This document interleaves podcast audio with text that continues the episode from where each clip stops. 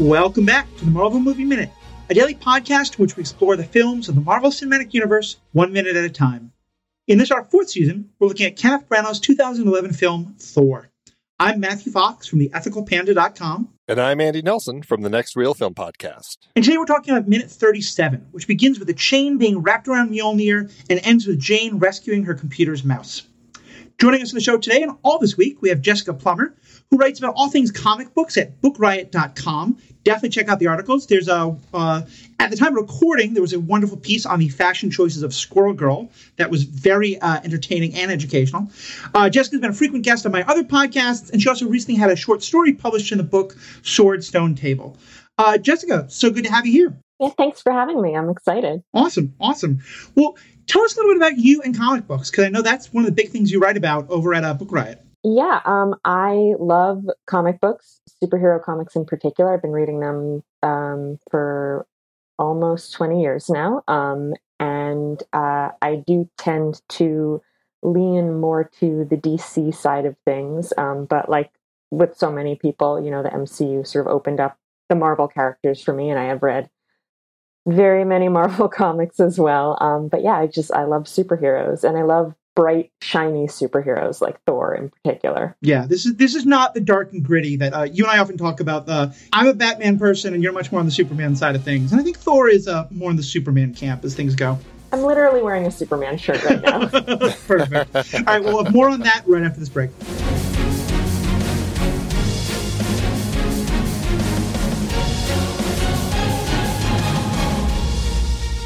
Are you interested in chatting with some like-minded Marvel fans over on Facebook? Well, join our Facebook group, the Marvel Movie Minute Podcast Executive Lounge. That's right, it is a lounge. Very loungy over there. We're also on Instagram and Twitter. Just go to truestory.fm slash Marvel Movie Minute and click on the link for the social of your choice.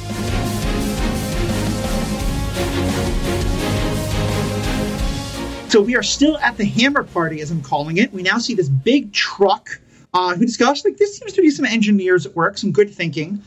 Uh, we don't see any markings on the back of the truck, but if you look carefully on the steering wheel, you see the word Dodge.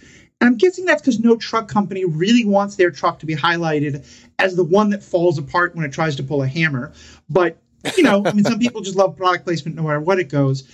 And, and yes, yeah, so we get this great scene of a truck trying to pull and, you know, the hammer just will not budge, and eventually the, the whole trailer of the truck gets pulled out.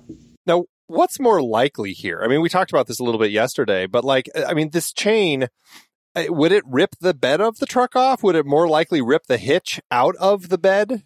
You know, like, or would it just like snap? Like, I, I don't know. I'm so curious about the real science behind this. It just I, like the fact that the whole bed of the truck rips off seems like the truck was just made poorly. I mean, I just don't know if that's that would actually happen. Or the chain was made really well. Yeah. Right. I think this might be a time where we're sacrificing just a tad of reality to comic effect. Because, yeah, as someone who worked oh, totally, in uh, yeah. car maintenance for a year or so, I saw a lot of cases where people tried to tow too much and the hitch had just snapped right off. Uh, in a couple of cases, the chain broke and it smashed. Happily never hit somebody, but you could snap, you know, snap back and do damage to the truck. I never saw the whole truck bed get yanked up. But, you know, it's it's Asgardian physics, so who knows? Well, so speaking to that, here's a question for you, because we talked a, bit, a little bit yesterday about, like, what if they just took pickaxes and, like, you know, picked, you know, kind of chipped away at the rock? Obviously, Mjolnir would still be attached to the rock, and obviously it's heavy, so it would kind of fall to the ground. But would they be able to pull it? Because I think it kind of goes to that conversation that they have in a later movie. If they set Mjolnir down in an elevator, you know, I mean, the elevator doesn't, it still is able to move, right? So would a chain be able to pull a rock with Mjolnir attached? Would they be able to dig that deep? I wonder if Mjolnir, like, creates a connection to the earth where you actually can't dig out the earth that's beneath it. I can see that. That's interesting. I, I, yeah. I'm not very, I'm not up to date on my Arthurian legends, but I don't think there's anything in the Sword and Stone about people taking pickaxes to the stone itself. So I don't know if we have any, uh, you know, mythological basis for this question, but it's, it's an interesting one for sure. And so, of course, then we see the uh, who is driving the truck with a great line of "Did it work?" And this is our uh, Stan Lee cameo. That at this point, I think it had become pretty established, even before the M C U and the uh, Spider-Man movies, the Blade movies, and stuff like that. If you're doing a Marvel movie, we're going to get Stan Lee somewhere in it. And Jessica, what was it like for you? I know uh, you, you've talked before on my podcast about how uh, your feelings on Stan Lee. Well, it's funny because, you know, this movie came out a decade ago and I really was not very well versed in Marvel then. But I remember going to see this movie with one of my best friends who has been a Marvel fan her whole life. And so I was that person sitting in the theaters getting elbowed by my friend going, that's Stan Lee, that's Stan Lee. And now I have become that person. Okay. So it's like very circle of life. Um, but yeah, it's just, it's always so nice to see him. Like Stan is such a, he's such a character and he's such a, like, certainly if you want to dig into, like, dig into his entire career, there are times that he did not always treat his co-creators well. There are times that he took credit for things that he really did not deserve. There are times that uh, he centered himself when he should not have been centering himself, which is why he's the one who gets to be in every movie and nobody else. But it all worked because he's such a charismatic person. And like, he's not an actor, but when you see him in these scenes, like he's just so adorable. Yeah. You're like, oh, Stan, especially now that he's gone, it feels, it feels nice to see him. It's like very sort of nostalgic and, and touching, especially because he was obviously in much better health at this point than he was in his later cameos towards the end of his life. Yeah. I, I recently had the chance to read one of the most recent um, Stan Lee biographies, and it's, it's, very much a, you know, hit piece to some extent on Stan, and definitely was a reminder to me of the don't look too close at your heroes. Um, because a lot of it goes into the stuff about him and Jack Kirby and like, did he, who should have gotten credit and stuff like that. And I don't, I don't think it's the one definitive account. There's a lot of different arguments, but yeah, it's, it's, I remember when I first heard about all this stuff after Stan Lee died, there was a lot of stuff that came forward. And I worried would that because forever tainted, but I really like the way you phrased it, Jessica. Like, yeah, there's, There's a lot of stuff. He's a very complex man. There's a very complex history. But the role he plays in the M C U is kind of a connective tissue of holding all these movies together. It, it's nice for me to go back and remember, like, yeah, this has been happening all that time. Because in almost all of them, he seems pretty capable. He, he seems pretty comfortable just making fun of himself. You know, he's almost always the butt of a joke in whatever cameo he's in. Yeah, definitely.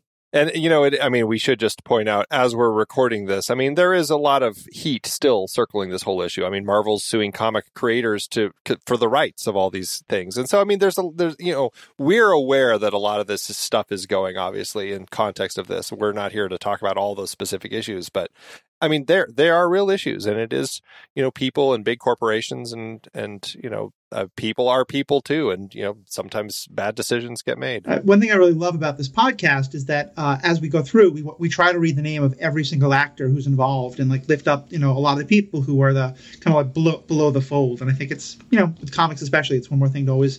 Stan Lee was a very big part of Marvel, but there was a lot of other great people involved as well. Yeah, absolutely. I, I just want to point out. So I know we've kind of disproved now with What If on on T V that that Stan Lee is actually Uatu. To, uh, Earth's designated watcher, which they kind of alluded to in Guardians of the Galaxy Volume two. Mm-hmm.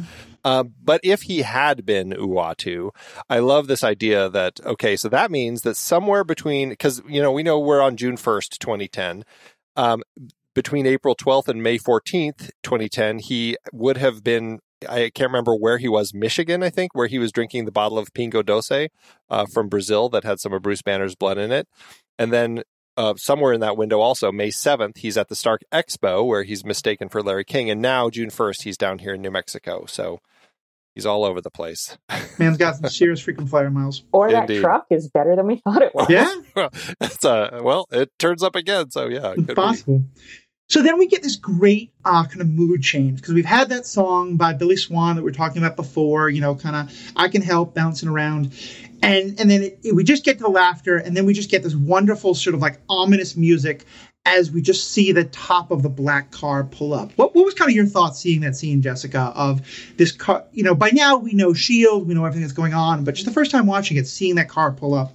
We do know S H I E L D, but I feel like this was really when Coulson seems to be, for the first time, a really competent person. And he definitely like transforms between sort of the like shapeless government bureaucrat that he seems to be in the first Iron Man. They really honed his character into someone who seems capable and badass in the second Iron Man. But this is where that sort of he stops being an Iron Man supporting character and he becomes yet more of that connective tissue. And it's a real sort of, there's a T V trope um, called taking a level in badass. And I feel like this is absolutely that moment for him, even though all he's doing is dressing really nicely and being sort of impassive over this. Like, everybody else in the scene is kind of a lovable buffoon. And then he steps into it with this real seriousness, and it's, It, it it was a surprising and intriguing change to see that happen the first time, even though now, you know, it's much more expected because we've seen so many hours of Coulson. Right. I, I think that's a great way to I think it's a great way to put it, because in those first movies, especially with Iron Man, Tony never gives Coulson or S H I E L D any respect whatsoever. It's just a thing on his calendar that he'll get to. And they get to be helpful, especially at the end of the uh, second Iron Man movie, but they never really, uh, we always should feel a bit like, yeah, like kind of like you said, like they're not quite lovable buffoons, but you know, they're clearly the good guys. Here they have a sense of real menace as they're pulling up, and we'll certainly see later in the movie, um, they're not, you know, that they aren't the most helpful the way they may have been with Pepper Potts. You know, their reactions to Jane and Eric and the research is pretty hostile. Um, and it, I, I just think this is a great way of introducing them and of like really doing that mood change. Well, and that's, I mean, you, you you mentioned that, like, the mood change is such a big thing. I mean, and certainly, like, the music really shifts here. I mean, we're going from the very kind of fun country song, I Can Help, which is a lot of fun. We're clearly enjoying ourselves right now. And now we have this moment with, with Coulson. And, yeah, the music is just very, very serious now. And, like, I mean, it's totally, totally shifted. And interestingly, it's a little different, the way that it's actually put together, the the construction. If you go back to the end of Iron Man two, um, it's not exactly the same, but it still carries some of that kind of the seriousness, the, the gravitas of that moment. Um, you know, so, I mean, either place you look, it does feel like there is this heaviness of S H I E L D kind of uh, coming in to make this uh, kind of make this discovery and kind of take over. I also love the moment where he says, "Sir, we found it," and nothing else, because we've talked before about how this was the first movie made where they'd really committed to this M C U idea and they knew that they were going to have some legs with it. And I love that there's just, I, I think the people who know and get it, it is incredibly clear that Sir is Nick Fury, but they never explain that, you know, and th- I thought this was one of the first moments of the M C U where they start dropping, they start sort of saying like, look, you can enjoy this movie if you've never seen anything else, but if you've done your homework, we're going to have some things in here that you're going to appreciate. It's hard to remember when you look at it from the perspective of where we are now, where you have like these movies that, you know, everybody knows about, and they're combining the previous history of twenty-seven other movies, and there's four hundred, you know, A-list actors in front of a green screen. But none of this had ever been done before. Like, even at this relatively minimal level of crossover, like, let alone what would what Avengers would be, just picking up threads from a previous movie about a completely different character and seeing what happened, like it just not, had not been done.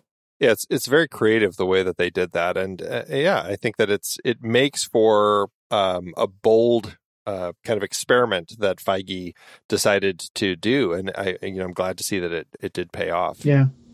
Before we cut, um, just a couple quick things. So there, there were a couple more townies I wanted to point out real quick. We see um, Seth Coltan, who we're going to call Laughing Townie. He's the one who's standing next to J M S as the truck bed flips over. Okay. Um, he's standing next to him, totally cracks up. And then there's another one that I think we see right before it cuts away, and he appears on the, the edge of screen, and I believe that's Ryan Schaefer. And I'm going to call him the Whoa Townie because he gives that look of, of shock when he sees the truck bed flip off. So I feel like Seth Coltan is a name I recognize. Have, would I have seen him in something else or know him from something else? I don't think so. Uh, I'm, okay. If you look at his list, it's Thor. He did two things, Obsessed and Obsessed Memorial Day, where he plays the character Seth. And then he was in Days of Our Lives for, uh, for a number of episodes. Huh? It's like six. So just one of those yeah. names then. Yep, just one of those names. So then we do cut back to the office. We have a couple of scenes that kind of come uh, that I want to kind of talk about all of them, um, and then we'll, we'll go over them. Because, Jess, if I remember, these are the scenes that made you pick this bunch of minutes. So we start with a shot of Thor looking, I must say, incredibly good in a pair of jeans. Uh, I don't remember if low-slung jeans were actually in fashion at that point, but certainly um, they show off his V quite well. And we get a little moment of him being kind of uncomfortable in the jeans. And then we get this great thing of, you know, he's walking out and Darcy is just outright staring at him. And Jane is doing this thing of, like, she's trying hard not to to look at him, but she keeps kind of, like, you know, bringing her eyes up. And then, you know, Darcy says that he's pretty easy on the eyes, and Jane's kind of, oh, come on, but but sneaks one more look. What what do you get out of this scene here? So when I first saw Thor in theaters, I came out of the theater, I turned to my friend and I said, why didn't you ever tell me that Thor was for girls? Which is like a very, I mean, that's obviously like a very reductive way to put it, but I had always sort of in my head, I wasn't super familiar with the, the Marvel version of the character, and I'd always sort of thought of him as like one of the like really sort of macho franchises that's just like very much for dudes. But this was about a space prince with flowing blonde hair who like rides his white steed along a rainbow bridge and then comes to Earth and falls in love with a girl because she's really smart. And like, this movie is much more of a romance than any of the other Marvel movies structurally. We were talking just last week uh, and early in the podcast history about how it's basically a rom-com, and Oops, I Hit You With a Car is just a classic meet cute, you know? I mean, it's... Yeah, yeah, totally. It's absolutely a meet cute. And like the hitting him with the car twice, it's just so good. But plays well, yeah. It, it's a romance. And Jane is a much more central character than like, you know, your sort of requisite love interest for a superhero movie, which, you know, I love Pepper Potts and I love... Betty Ross. Hulk. Thank you. yes, yes, she's a really in-depth character. Um, or um, Peggy Carter. Like I love there. There's so many great love interests, but they are love interests, whereas Jane is much more of a co-protagonist in this movie, which is all sort of a macro way of saying that I feel like this moment, you know, it's kind of become requisite now, and it was not then because this was so early, to have the male hero shirtless. Like, that is sort of just what you do when you do a Marvel movie. Um, and it's because you didn't really have that with um, with Iron Man. Like, when Tony is shirtless, it's it's for plot reasons, yeah, because his chest is being operated on, and it's kind of gross because there's a big hole in it. Whereas with Thor and with the first Captain America, you have these very specific scenes of, here's the hero, he is shirtless, he is beautiful, and this woman is looking at him mm. with obvious desire. Like, he is the visual object of her desire. And I feel like, as with so many things in the M C U, as we get further away from why we did the thing in the first place and more just this is the formula, it sort of loses the the reasoning behind it. And like, okay, well, sorry, actor who's playing this superhero, you are going to have to develop an eating disorder so that we can get you shirtless for ten seconds because that's what we put in the movie. But at this point, it feels much more story-driven and organic, and it is not about you have to ogle the superhero because that's what you do at this point in the movie, but this is a romance, and this is Jane becoming interested in Thor as a person for the first time, as opposed to a subject of her studies. Right. Uh, I, I've got two things, uh, two points. Uh, one, I just, just in defense of Iron Man, I do have to say that there is a moment in the cave, because, uh, you know, back when we did Iron Man Minute, um, our guest pointed out how hot he was. There's a scene when he's in the cave and he's in his... Uh, you know, kind of his tank top, and he's all sweaty and glistening, and he's, he's you know, pounding on the metal with his oh, uh, yeah. sledgehammer. And she's just like... I call that the Hephaestus scene. Yes, that's very fitting. That was very much for uh, for her. She's like, that's that's like that moment where, you know, Marvel started giving us all these hot guys. And so, I, which, you know, was nice to be aware of. And the other point I have to make is the funniest time that your point Um, really came to play for me is when all of a sudden Paul Rudd, of all people, was also I'm like, Paul Rudd, why is he now t- shirtless and like sh- showing off his muscles and everything? Like, this is Paul Rudd. So yeah, it's it's funny how they really have kind of turned it into a thing where uh, it is kind of uh, an element of these stories that is uh, kind of an important thing to include. Well, and just talk to us more about the fact that, as you said, it's not just that he's shirtless, it's that we're kind of seeing him shirtless through both Jane and Darcy's eyes, although clearly primarily Jane's eyes. What What is what, what's kind of going on there in terms of movies and how this is so different than what we normally see? I mean, there's a very, you know, well-known concept in film theory, the male gaze, and it's the idea that um, female bodies, when they are presented on screen, are presented um, to be observed by an assumed male audience, and we don't see the reverse very much, if at all, with male bodies on screen. And of course, the idea that a body could be neither or both of those things is not even considered in most film. You do not have to be female to find Chris Hemsworth with just a pair of jeans, a very good-looking sight. But yes, absolutely. The overall yes. thought is, is definitely true. So go on. Right. Yeah. The whole idea, of course, is is extremely um, heteronormative and cisnormative. But um, because the female gaze, or I'm sorry, because the male gaze is so um, omnipresent, it's very hard to unpack what the female gaze might be. Because even if we're considering the scene as, you know, the, okay, fine, and this is the female gaze because it is a woman looking at a man on screen, the director is still male. So there is still very much a male gaze happening. Like, how do we, how do we decouple male assumptions of what women want from what women are actually looking at? I think Paul Rudd is a great example, because Paul Rudd has been a heartthrob for, you know, what, seven centuries that he looks exactly the same. Yeah. Um, pretty much. Like, I have considered Paul Rudd dreamy since I saw him in Clueless as a kid, and he didn't have to take his shirt off for that, because that's not what the appeal of Paul Rudd ever was, and it didn't need to be. And in comics specifically, you'll often see when people point out that women in comics wear really skimpy costumes and um, are drawn like with ridiculous, unrealistic proportions, and they're always wearing high heels, and like, why are they always positioned as sex objects first and heroes second? You'll see sometimes, often it's uh, straight cis men will make the argument that, oh, well, men are objectified too, because Superman's really buff, Thor is really buff, like, look at all their muscles. But that's not really, that's a male power fantasy. Like, that, I don't look at a picture of Batman being really ripped and I go, wow, desirable. I'm like, you drew him to look like he can bench press a car so that you could feel strong. Mm-hmm. So I think it's really crucial that in this scene, we have these women looking at Thor. It's not just that Thor is shirtless. It's that he is actively being gazed upon by women, and we see their reaction to him. And we see that there is a variety of reactions to him. Like, it's desire across the board, but Darcy expresses it very openly, which I love that about her. And Jane is much more like trying to be polite. Yeah, it really struck me how different those two reactions are. You know, that she's, there's just that wonderful shot that I feel says so much of her trying to act like she's looking at her notes, but she kind of, you know, casts her eyes up and then quickly down. And Darcy's like, he's a good looking man. Um, and I just, I, cause yeah, I think it gives that whole spectrum of, it's not saying that every woman's going to look at him exactly the same way, or every person of whatever gender who finds masculine presenting people attractive is going to look at them the same way.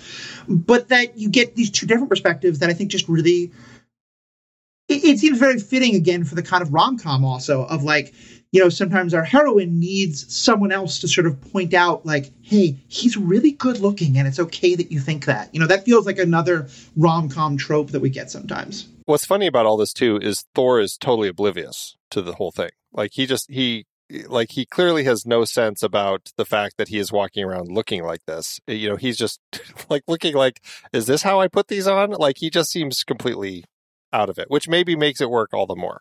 He's never encountered a non-natural fiber before. He's, he's like, this is his first zipper. Yeah. He's never had to, yeah, like, how do I, how does this thing work? Exactly.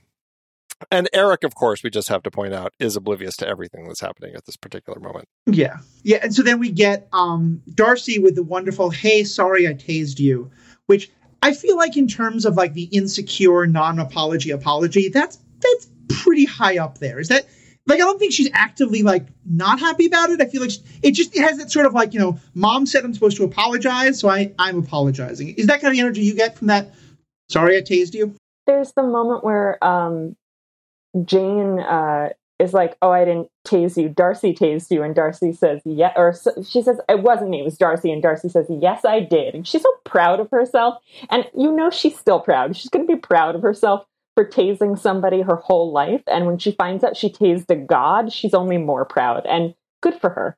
Yeah, it has this sort of energy of like what she wants is for him to say like, oh, no, it's actually pretty impressive that you were able to do that. You know, something like that. It's a little bit of a fishing thing there. So here's my question about this, because we were just talking about this a little bit yesterday, because yesterday, as they decide, you know what, we need to go and drive across New Mexico and find this guy, she pulls out her taser. She is ready to do it again. So uh, so what is the switch? Is it just because he's hot? It, it, like, like where's the mental switch? Because, I mean, Eric has pointed out, this guy is dangerous. He's, like, destroyed that hospital room. We need to be real careful about this person. Darcy seemed worried. Like, is is, like, her, you know, kind of attraction to him now, like, completely putting her in a place where she's ignoring the fact that he is potentially dangerous? I think she would tase him now, even if, even though he's hot, if she felt like she needed to. Like, I think Darcy very much sort of exists in a cartoon universe. Like, the whole movie a little bit exists in a cartoon universe, but Darcy very much, I think, is like perfectly willing to roll with things in a zany way. And so if somebody needs to be tased, she'll tase them. If somebody needs to be ogled, she'll ogle them. And if it has to be the same person back to back, that's just efficient. Right. I mean, one thing I love about the scene is knowing the fact that I, I am deeply allergic to love triangles in movies. I just find them so such a boring trope, as well as just the idea of like two women both interested in the same guy. And, and of course, we know that, that never like Darcy is never competing with Jane in any way. And I, and I feel like even in this scene, we're getting that because and maybe that's even why Jane is a little more shy about it, because Darcy seems to be like, it's not like, oh, I'm thirsting for him. I want to see a way to, like, ask him his number. It's just sort of like, wow, that thing hanging on the wall at the museum is damn good looking, and I'm going to keep looking at it. You know, I, I feel like she's almost disconnected. She's just like, I- I'm going to enjoy this image, you know, without whatever Jane might be feeling about it. Yeah, and we'll certainly have some more to talk about with that tomorrow. Mm, definitely, definitely. So then Thor is, uh, while discovering the uh, wonders of fibers, is also discovering the wonder of this weird little thing that's connected by a wire to the computer. And Jane here is, it's again, it's just such a wonderful, subtle scene. She's, you know, she goes up to try and stop him from like futzing with her computer. But you get this, I don't even know how to describe it, but it feels like you get this one shot where she is so aware of her body in relation to his body and like, how imp- you know, like she, there's kind of a like she just is. She's going after the mouse, but she realizes like, oh, oh, I'm I'm right next to you, and you're not wearing a shirt.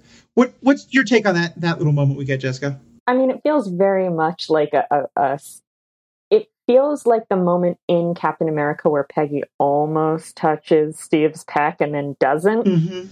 like to the point that I kept thinking that Jane does that, but she doesn't. But it has that same energy, like somehow.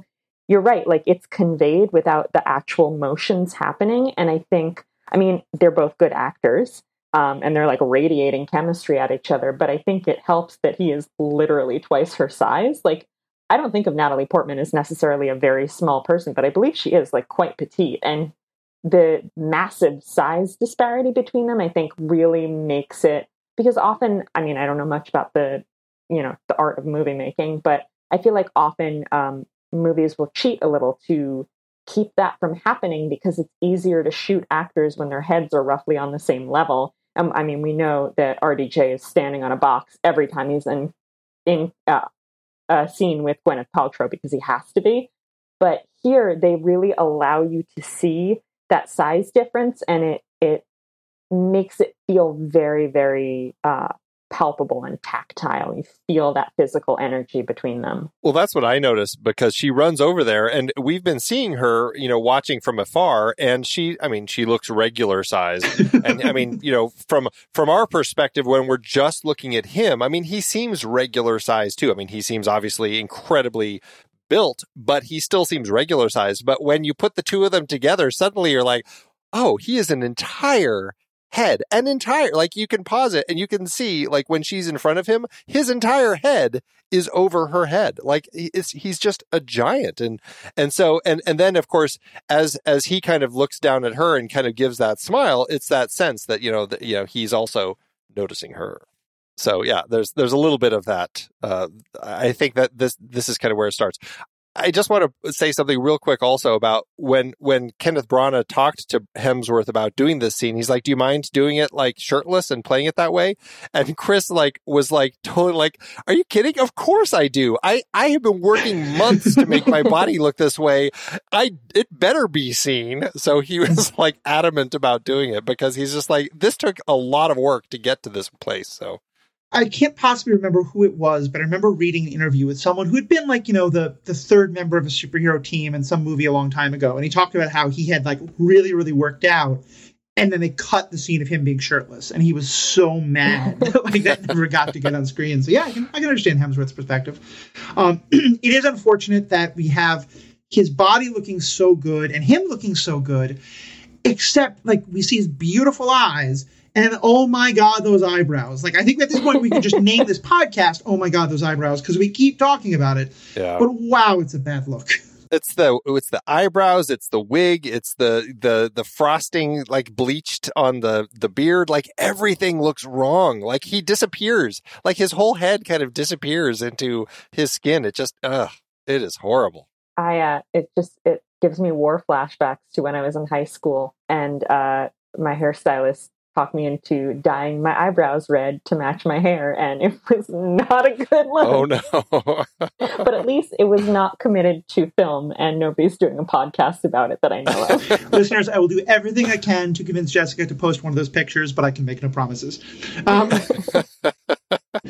so I think it's about all we have to say about this minute. It's really going to set up a lot of stuff we're going to talk about a lot with the next couple of minutes. And uh, Jessica's so excited you're going to be here for, with us for the rest of the week.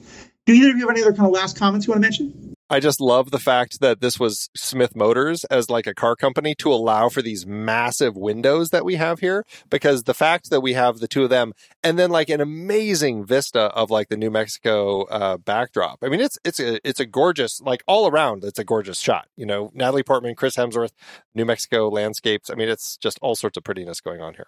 Yeah, very nice movie to look at. Yeah, definitely, definitely. Well, Jessica, for our listeners who are just getting to hear about you, um, you're on a bunch of my podcasts, especially uh, Comics History, that folks should definitely check out. Jess is a fantastic resource on the entire history of comic books. But tell us a little bit more about uh, your writing and what they can find on uh, Book Riot and other places. Uh, yeah, so I write mostly about comics, occasionally about other things, often about comic book history, fashion and comics, that sort of thing. Um, you can find all that at book riot dot com. Um, you can find me on Twitter at Jess underscore Plummer. And as you so kindly mentioned, uh, I have my first published fiction in an Arthurian anthology that came out uh, this summer called Sword Stone Table. Yeah, it is a great story. The book Very itself cool. is fantastic, but the story uh, is really one of my favorites in the book. So definitely check that out. So I'm super excited for the week to come. Jessica, thank you so much for being a part of this. Andy, thank you as always. And to all of our listeners, send us feedback, let us know what you think, and most importantly, have a great day. Till next time, true believers.